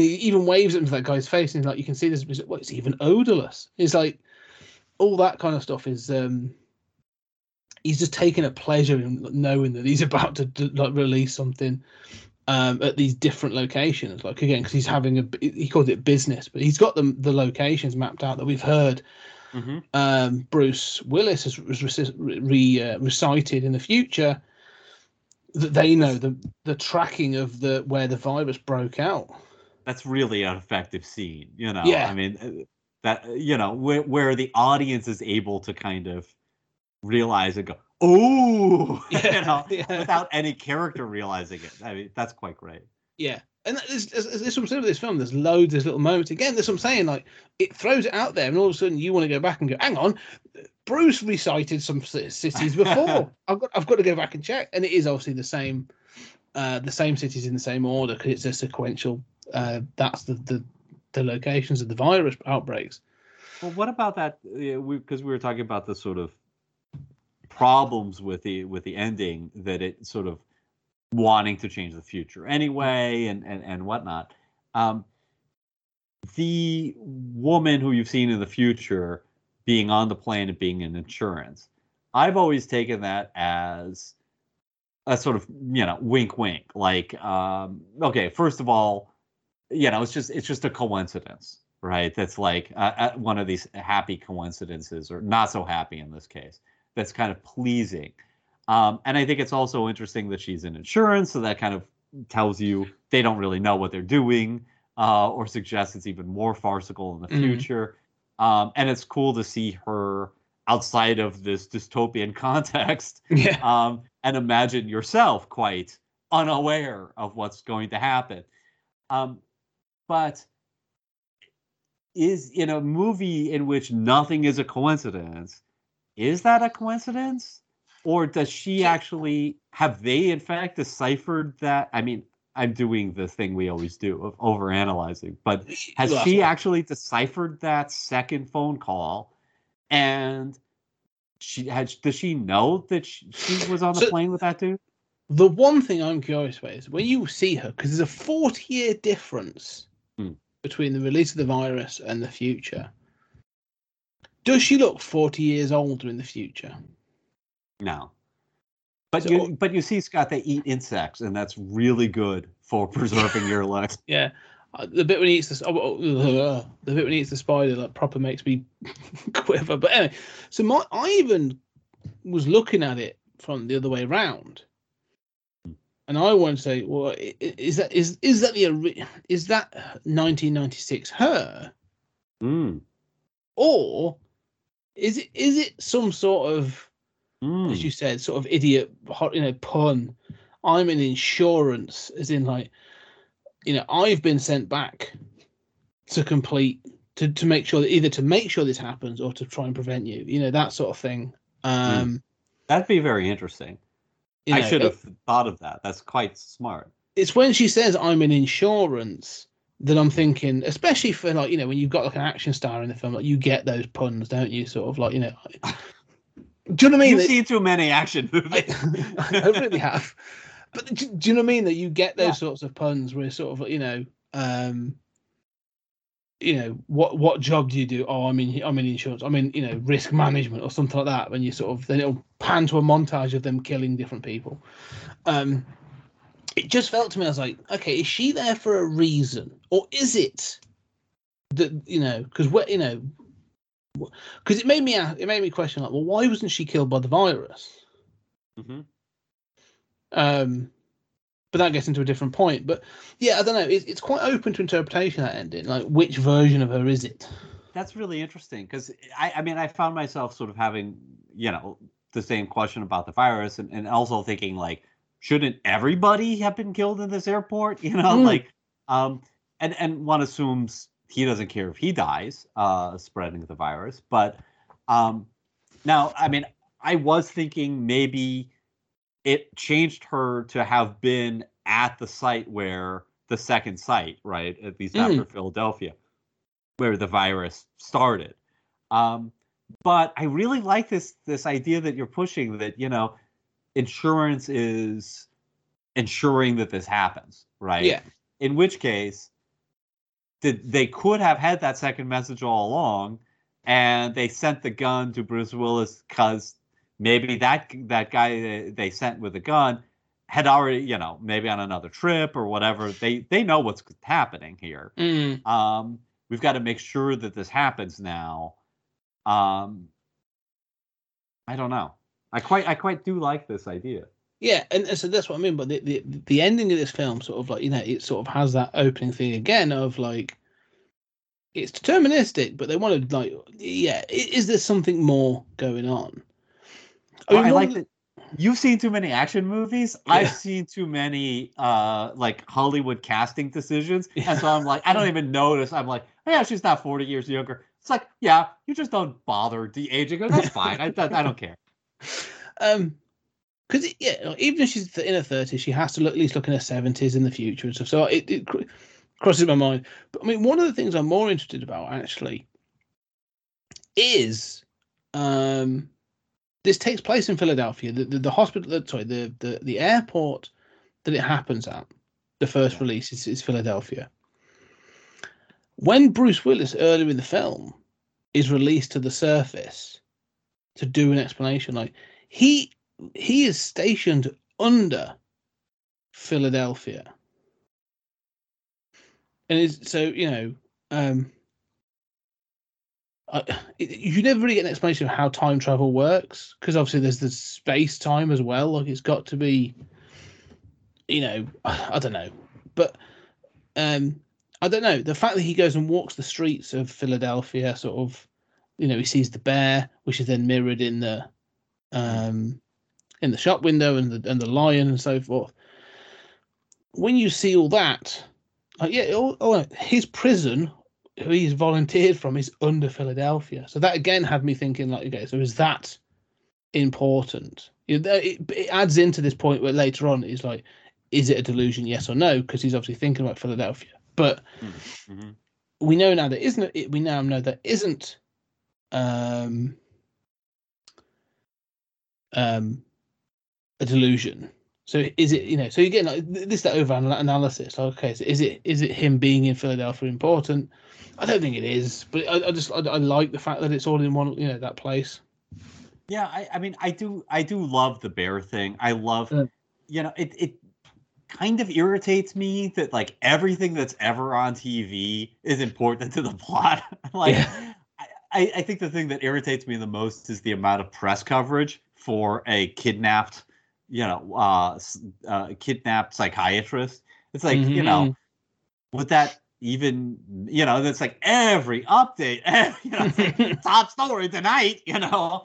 Um, you know, boy falls down a well and a psychiatrist has been Yeah. kidnapped. It's like, How how even about those those heady days when the two biggest stories and on the nation's news was a boy trapped down a well and a psychiatrist being kidnapped by one of their patients? Yeah, well, you know, I mean, this was a period in which the the biggest uh, press story was the president got a blowjob. Yeah. Uh, so that's what we had to worry about over here.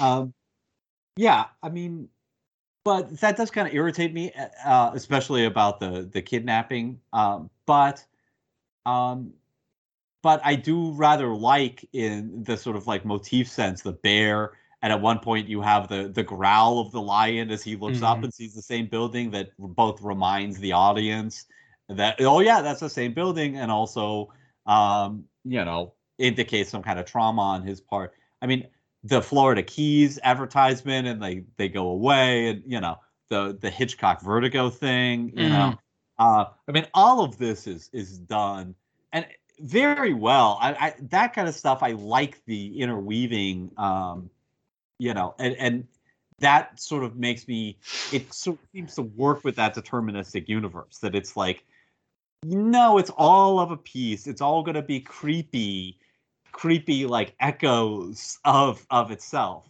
So maybe philadelphia is just another one of those? Or maybe if we want to get into the weeds as we were like the fact that she is leaving uh, the airport in Philadelphia suggests that's where she lives or has some sort of you know base camp, um, and so somehow you know she she really founded all of this, and she's much more instrumental to the plot than we, we realized behind the scenes. Stay tuned for Twelve Monkeys too. Yeah, or the, well, there was a TV series which I've never watched, and, and um, I don't know, but it's the fact that you can watch this film and you can have these debates about sort of like you know how much of this is important or is not important. Yet, if you want to just sit back and watch it, you can just enjoy this and for a you know like a mind bending sort of time travel thriller, like it still works on that on that level. Um, and I think that's why this is such a good film because it does it. You can dig into it and make all those sort of conspiratorial sort of connections, or you can just go, "Go film this. I'm going to watch this and enjoy it." Um, I think that's very true. I mean, and, I think it it feels like, especially with that Twelve Monkeys music and the end credits use the logo. Like, I think at the time, like it felt like a really innovative, out of control movie, and you know, and now it feels like it's a very controlled, careful exercise that yeah, is careful in the ways that it's out of control. And I think that's really thrilling. Um, we should say, you know, we're not at 5 billion people yet, but we are over 5 million uh, Mm. worldwide. I mean, that's, you know, four orders of magnitude, uh, three orders of magnitude, but um, still, it, it is, it strikes me as oddly utopian in a way. This terrible future, like yeah, yeah. Oh, we found a you. It's it's funny because again, like I've seen recently, like this watching this film now when they were like, firstly, it's sort of this idea of like going underground, manage to control a virus. When we're like, oh no no no no, open air is what you need, and Yeah. you know, um, Is- is, it, is it clear that they're underground because the virus is in the, the in the air? I mean, there's no. I mean, i is there no radiation? It's it's just I know that like they say the suits can't be scratched. Is it clear that the reason they're not above ground is just the virus? it's it's sort of it's it's heavily indicated because he's looking for he's looking for traces of viruses in things. And so he takes a stock of uh, water sample, then he's looking for insects and stuff to see if they're sort of um, suffering from it. Um, but yeah, you, you have this notion of like you, you know humanity united together and sort of like built these underground sort of things.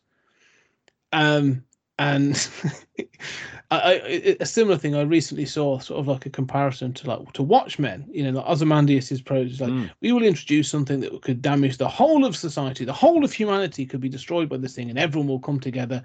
Uh, and now you sort of you read Watchmen and you go, "Oh, poor Alan Moore, you were so quaint in the eighties."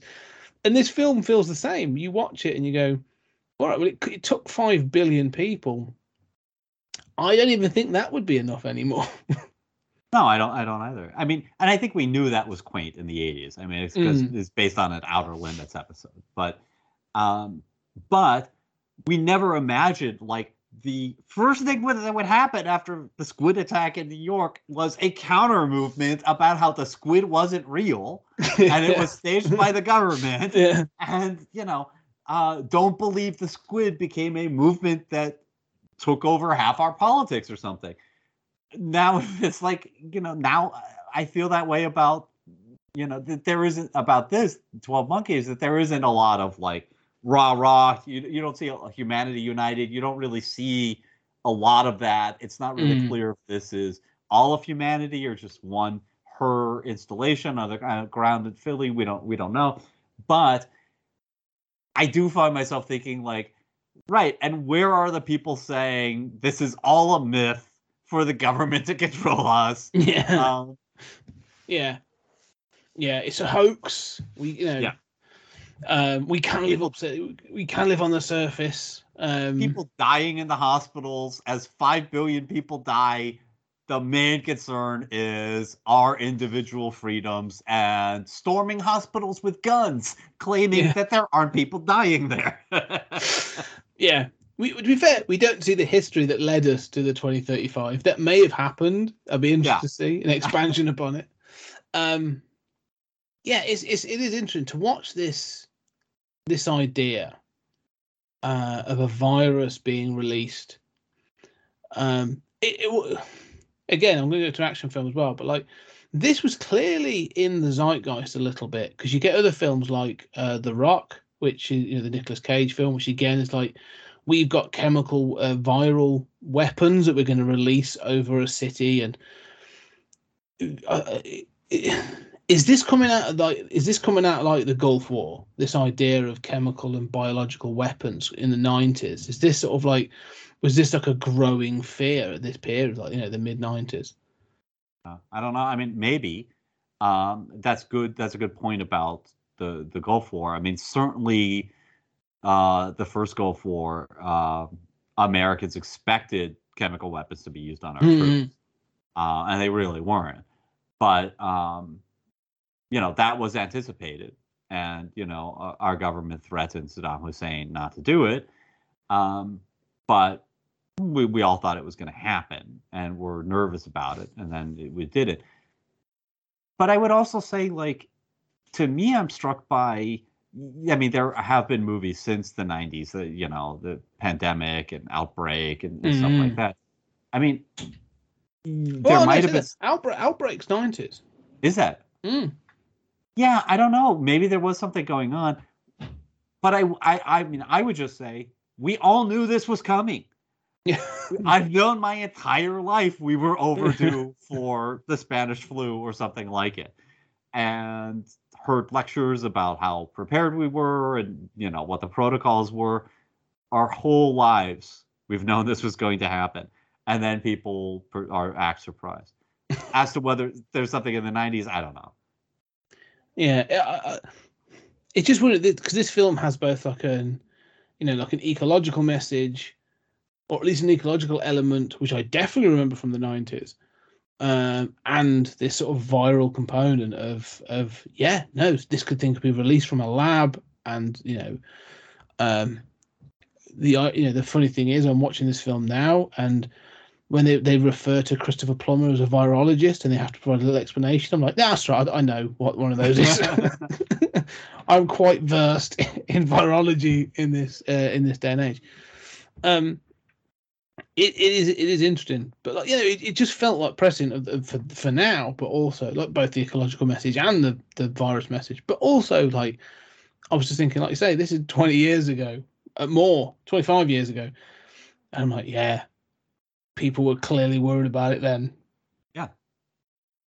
Well, you know, I mean, all you have to do is look at the history of of outbreaks, Mm. and you know, you know, we're overdue. I mean, we're overdue for a lot. We're overdue for you know a, a polar shift. Um, you know, we've had we're overdue for a significant meteor strike. Um, you know, we've had a very lucky window, both Yeah, in the last uh, 30,000 years or so to evolve writing and get to space travel and all this stuff. But we've also had a lucky window in the 20th century. Um, but we don't think like that as a species. Is it is it a bad thing that I watch this movie and kind of think like 5 billion people dying, that's terrible? Eh, it might also be the best thing for the planet. And as long as we don't really have to stay underground, like in this movie, you know, ah, it might not be the worst thing. Yeah, there is, there is a moment you go, hmm. Yeah, when, when you're sort of with the villain and go, hmm, does he have a point? um, yeah, I know. It's it's it's another one, like you say, sort of like you know, maybe I you know, I don't want a virus release and wipe out five billion people, you know, but population growth, you know, resource consumption, um, is clearly the big one, you know, the biggest problem we have. Uh, the the damage we're doing. I recently saw an interview uh, from Australian News with Elon Musk where the interviewer was telling him about um, there are families that are making decisions between eating and eating, and he was like baffled. He's like, "Wh- wh- "Why? We have enough resources to make everybody like warm. What? What? Eh? Like he's so detached from the reality of of you know everyday people. It makes you even more concerned. Um, that you're like, yeah, no, these geniuses are going off and traveling in space, and everyone moans about it, but like, you know, yeah, because they clearly don't understand. They're so detached from the reality of the of the, the everyday that they just don't they don't know to put money into that. Like you know, because no one's telling them. but Yeah, and and you see that when um, you know, I always remember. Uh, uh, I think it was a study of uh, bellhops and people who worked in in hotels, where they said that you know if you work in a really ritzy hotel, rich people tip based on the number of bills. They don't know what those bills are worth. They- mm, you know, so it's like, should I be tipping you five hundred dollars or five? I don't know. I'll Yeah. give you five bills, and if those happen to be hundreds, great. If those are ones, you think I got ripped off. Um, and you see these interviews where people are asked, you know, what is the price of bread? What is the price of milk? Which I don't drink, don't think we need to drink, but it's a staple, and uh, people, you know, will be wildly inaccurate. And the more rich they are, the more it's like, yeah, I mean, the difference between one dollars and ten is relevant to me, but not a crisis if I have to pay ten dollars. Uh, but to them, the difference between one dollars and ten is the same as the difference between one dollars and ten thousand dollars. And the the greater that threshold, the more you become Yeah. completely out of touch. Uh, you say that I, I did. I saw a video recently of Boris Johnson being ex- asked ex- that exact question. They refer to it as a shopping basket question. You know, what is the everyday price of bread? What is the price of milk? He didn't even answer. He just just distracted and ends up talking about how well it doesn't matter what their price now because you know once Brexit takes hold, they'll go down. And it's like clearly that's not how it works. I don't You know the answer. moron. All I know is my government will make it decline. that was pretty much the answer. Yeah, Yeah. Because he's Um, an asshole and an idiot. yeah. Um, It sounds like anyway. a Trump answer. Mm, no, it is totally, totally that sort of detached and uncaring answer. On this point, um, to the the whole like pandemic thing, I do think that it is interesting that the virus is manufactured here. Mm, um, and I think that there's also there's a certain I don't know a certain um, hubris in that in thinking like yes it's the Frankenstein thing it's the nuclear war thing humanity will be destroyed by its own means but in a movie that is concerned for ecology and animal rights or at least superficially has those those themes um, you know the fact that you know it, it talks about past pandemics and whatnot the fact that it's an engineered pandemic Mm. rather than just something we're overdue for that nature is stronger than we are you know we think we're the masters of this planet no, and i think this plays into people who think well this must have been manufactured I think. Well, I, I think you're totally right. I think everything. I think pre-pandemic, I think the vast majority of any world-ending, um, you know, m- movie or even like a dystopian film, like it's always caused by human action. Like, you know, everything from Skynet, uh, the petrol wars of Mad Max, you know, all this stuff. is always tracked back to even like the most recent uh, Planet of the Apes. the one with Andy Serkis as Caesar, and like you know, the end of the first film shows you the spread of the virus, which starts to kill off the human population. Man-made virus. Mhm. Um, like you know, we constantly have this idea that we are going to be the sort of the architects of our own destruction, and then you get something like the COVID pandemic, and it's almost like the world going, "Oh no, no, no, that's that's my job." Um, and when I'm ready, I'll wipe you, I'll wipe you out in a heartbeat. Um, and we are, you know, we still are. We, you know, you still have these ideas. I, re- I recently read a, sh- a short story, which was written in 1909, which I do need to send you actually, called "The Machine Stops," and that actually has about people living in a honeycomb structure under the earth because they've wiped out all the resources and made Earth un- uninhabitable. Um, and are reliant on these machines for it to. It's it's incredible. You know, 1909. This story was written. Uh, and it has these ecological messages of saying like, yeah, we're gonna we are gonna completely plow through these resources and have to find another way to live. Um, Yeah, So- I mean, I love what you're saying. I mean, this is some deep stuff, and it gets me to one of my final observations, which is that this movie came out shortly before 9/11, mm, and I think after 9/11 there was this period in which it was like, how quaint that you're worried about a virus. Yeah. You know, we just lost two zip codes in New York. You know, and we were busy overturning our entire, you know, uh, budgets uh, to, you know, start going crazy. yeah, Uh, and we really went crazy for a while. And and I think that in a way, post 9/11, this seemed uh, sort of a naive and quaint film. And I think today it seems much more prescient. yeah, today we look back and think, no, you know, the idea that um, terrorists are going to s- destroy America or any, you know, major country is utterly absurd. You know, they might inflict terrible losses that are heartbreaking, but those will not overthrow a country. You know, January 6th is another matter. But you Mm. know, the stuff that we really have to worry about is climate change and a meteor strike and you know this and a pandemic and things like this that we don't put money in. We Nope. took all that money. We said, screw hurricane research. Well, you know, let's put that into stopping, you know, uh, guys wearing turbans. Well, again, like you say, I'm, I'm, I'm aware of the time, but this again, it comes down to who where, where the lobbying is. You know, um, what do they call it? Sort of the industrial military complex has got way more influence in, in government in both our, our countries, in both America and Britain, than the scientific community. Like the scientific community, are banging at the door, going like, "Look, we have evidence." That these things are going to happen, and we need this help, and we need to do more research. And then you get someone else going, yeah, but if you give us this money, we can sell more bombs to other country, and then we can use those bombs to make so we can make more bombs, and we can sell those bombs, and that puts up your GDP. Hmm. And they go, oh, that's the one I want because that helps our economy, or at least, like you said before earlier in the podcast, fudges the numbers to make it look like the economy is getting better. So that's where the money goes. So We're very hopeful people. Yeah, yeah. Yes. Well, I think we just I think you and I just got to a point in our lives where we've seen enough governments to know, you know, whoever's in the main office, it's all about the money. It's all about sort of like, you know, it's all lies.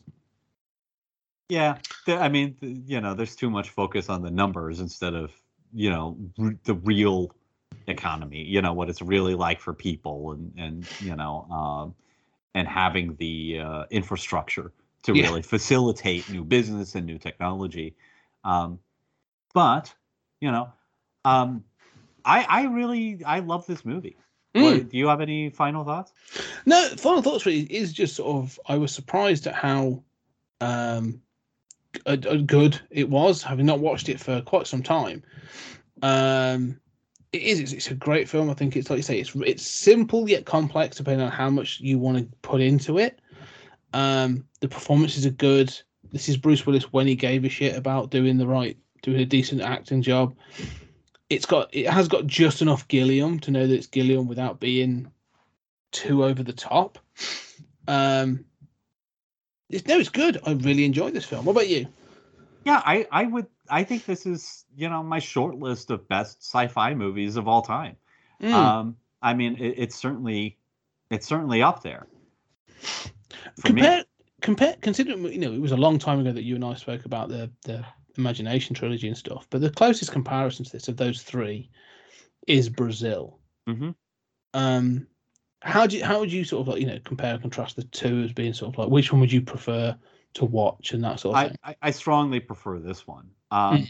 I, I mean, I'm charmed by Brazil. I might want to watch Brazil again before I watch this one again. Um, but Brazil has that sort of, uh, you know, the, I don't know. I, I mean, it's a, fa- a fantasy. It's a farce. Mm. Um, you know, this one is. I don't think you have to be more realistic to be more serious. Obviously, you and I love Back to the Future, Little Shop of Mhm. Horrors, but I feel like this is more coherent as a movie with a singular vision. Yes, I definitely agree with that hundred percent. That that that this holds to, to get this holds together better as as a movie. And whilst I do enjoy Brazil, um, I, I think there's a lot of good things in that film and a lot to talk about. I do think it's more of a like you say, you roll that. I'd probably roll that film every couple of years, every sort of like you know four or five years. I'm like, oh yeah, I should really go back and watch that. Whilst this is a film like if it was on, or if sort of like you know someone was like, oh, do you want to watch Twelve Monkeys? I'd be like, yeah, actually, no, I'd watch that again. that's that's that's a good film. Um, it's it's interesting to see it in the pantheon of sort of Gilliam's sort of like back catalogue. There are films I have seen and films I haven't seen. I haven't seen every film he's made. Taking the, the sort of Python stuff aside, um, I think I hold this up there with like probably like the Fisher King. You know, there's these two Mm. films in the nineties, the Fisher King and uh, Twelve Monkeys, where he seems to hit his zenith. And then you know he made um, Fear and Loathing in Las Vegas, which I think is good and I really enjoy, but seems to sort of like burnt bridges. And then after that, I think you know I, I struggle with the films after sort of um, Fear and Loathing. Do you think that? Um, I mean, look, Gilliam is a is a brilliant director. Mm. Uh, I'm glad we spent this time. Um, I mean, do you think that sort of like early Gilliam before this this heyday that you're you're identifying was a little more, you know, a little more wild Gilliam, Yes. and that you know there is this kind of like middle ground in the 90s where he's constrained in narrative, but he has the Gilliam flair, and then there is this sort of post uh, period in which he seems, you know, at least the ones that I've seen, o- maybe overly constrained. yes. You know, it- overly like, well, you know, this is a job for Hollywood. Yeah, I, I agree. I think the first couple of those first films, uh, they, they still have uh, that that whiff of Python about them. He hasn't quite moved out of that, and you can see it in all like you know, as we said, like Bandits, Brazil, um, Baron Munchausen. But then you get like Fisher King is where he sort of matures. Mhm. Um, you know, and I think that's a, that's a great film. Again, one I haven't seen in many years, but it's a film I thoroughly enjoy and then you get Twelve Monkeys, and then like I say, you you get him. I th- you know I think these are the most constrained films when in the sort of from a, a, a conceptual point of view, you know, they hold together, and then he's able to put everything together in making Fear and Loathing. You know, you get the zaniness because you've got that sort of that he's allowed to do because of the because of what he's filming, and he gets the cast and he gets everything and it works. And it's it's actually a really good film. And then after that, he's like, right, I can do that again. And Hollywood sort of goes, no, you can't. and he, he's, there seems to be this collision course constantly. Um, and then you watch films like Dr. Parnassus or um, Yeah. Zero Theorem, where you're like, I see what you're doing, but like it's never quite there again. I don't know. Yeah. I mean, that's certainly the way I feel about Dr. Parnassus. Um, Mm. you know yeah and those don't seem corporate movies like they don't seem Mm. like he's the the british burton you know like the guy who you you're like oh this is a zany movie let's hire him to do this Yeah. property these, they're still idiosyncratic properties i mean he's not gilliam's not doing you know um marvel movie 32 or something Mm. you know but I admire what he's doing, but it doesn't quite hit on all cylinders. No, it's never the quite the same. I wonder if it's sort of is there a bitterness or a you know I don't know. There's something that sort of seems to even dampen his own flame. Oddly enough, he was asked he was actually approached if he wanted to do the first couple of Harry Potter films. Hmm. That that'd have been a very different experience. But No, um, well, I think that's a good matchup, though. Uh, mm. yes, maybe well, a brilliant we, director. I'm glad. He is. No, yeah, and maybe we might revisit him at some point. 'cause I think Zero Theorem is another sci-fi film we, that we could discuss. There's a later Gilliam. We'll see about that. Um, it's interesting. It's been a while again since I saw. I I saw it when it first came out, and I was like, "Yeah, right." I haven't got the room to think about that, right? Um. Anyway, Julian, as always, thank you very much uh, for for coming to talk to me about uh, Twelve Monkeys. I've really enjoyed the, this conversation, and it's a great film, and, and I'm glad we've sort of gone through the whole Gilliam uh, back catalogue for this. Uh, but next, on the next episode, we're there. We, we're jumping back into uh, our full-on bonus episodes. We're going to be jumping into the blue box with the Crazy Man, and we're going to be chat starting with uh, the Hartnell Doctor. Uh, and the first story is going to be the Aztecs, and this is starting our Doctor Who classic era Doctor Who retrospective. Um, so come and join us for that. That's going to be a doozy. Um, but for now, um, thank you very much for listening. Uh, come and check us out. Uh, uh, if you want to talk to us, if actually, I tell you what, if you're an astrophysicist and you want to come talk to us about um, time travel and what, yeah, in quantum theory, uh, at Pod Time Space, if you can do it in 120 characters, you know, amazing. Uh, if not, seriously, drop us a line because I would definitely like to be interested to talk to you.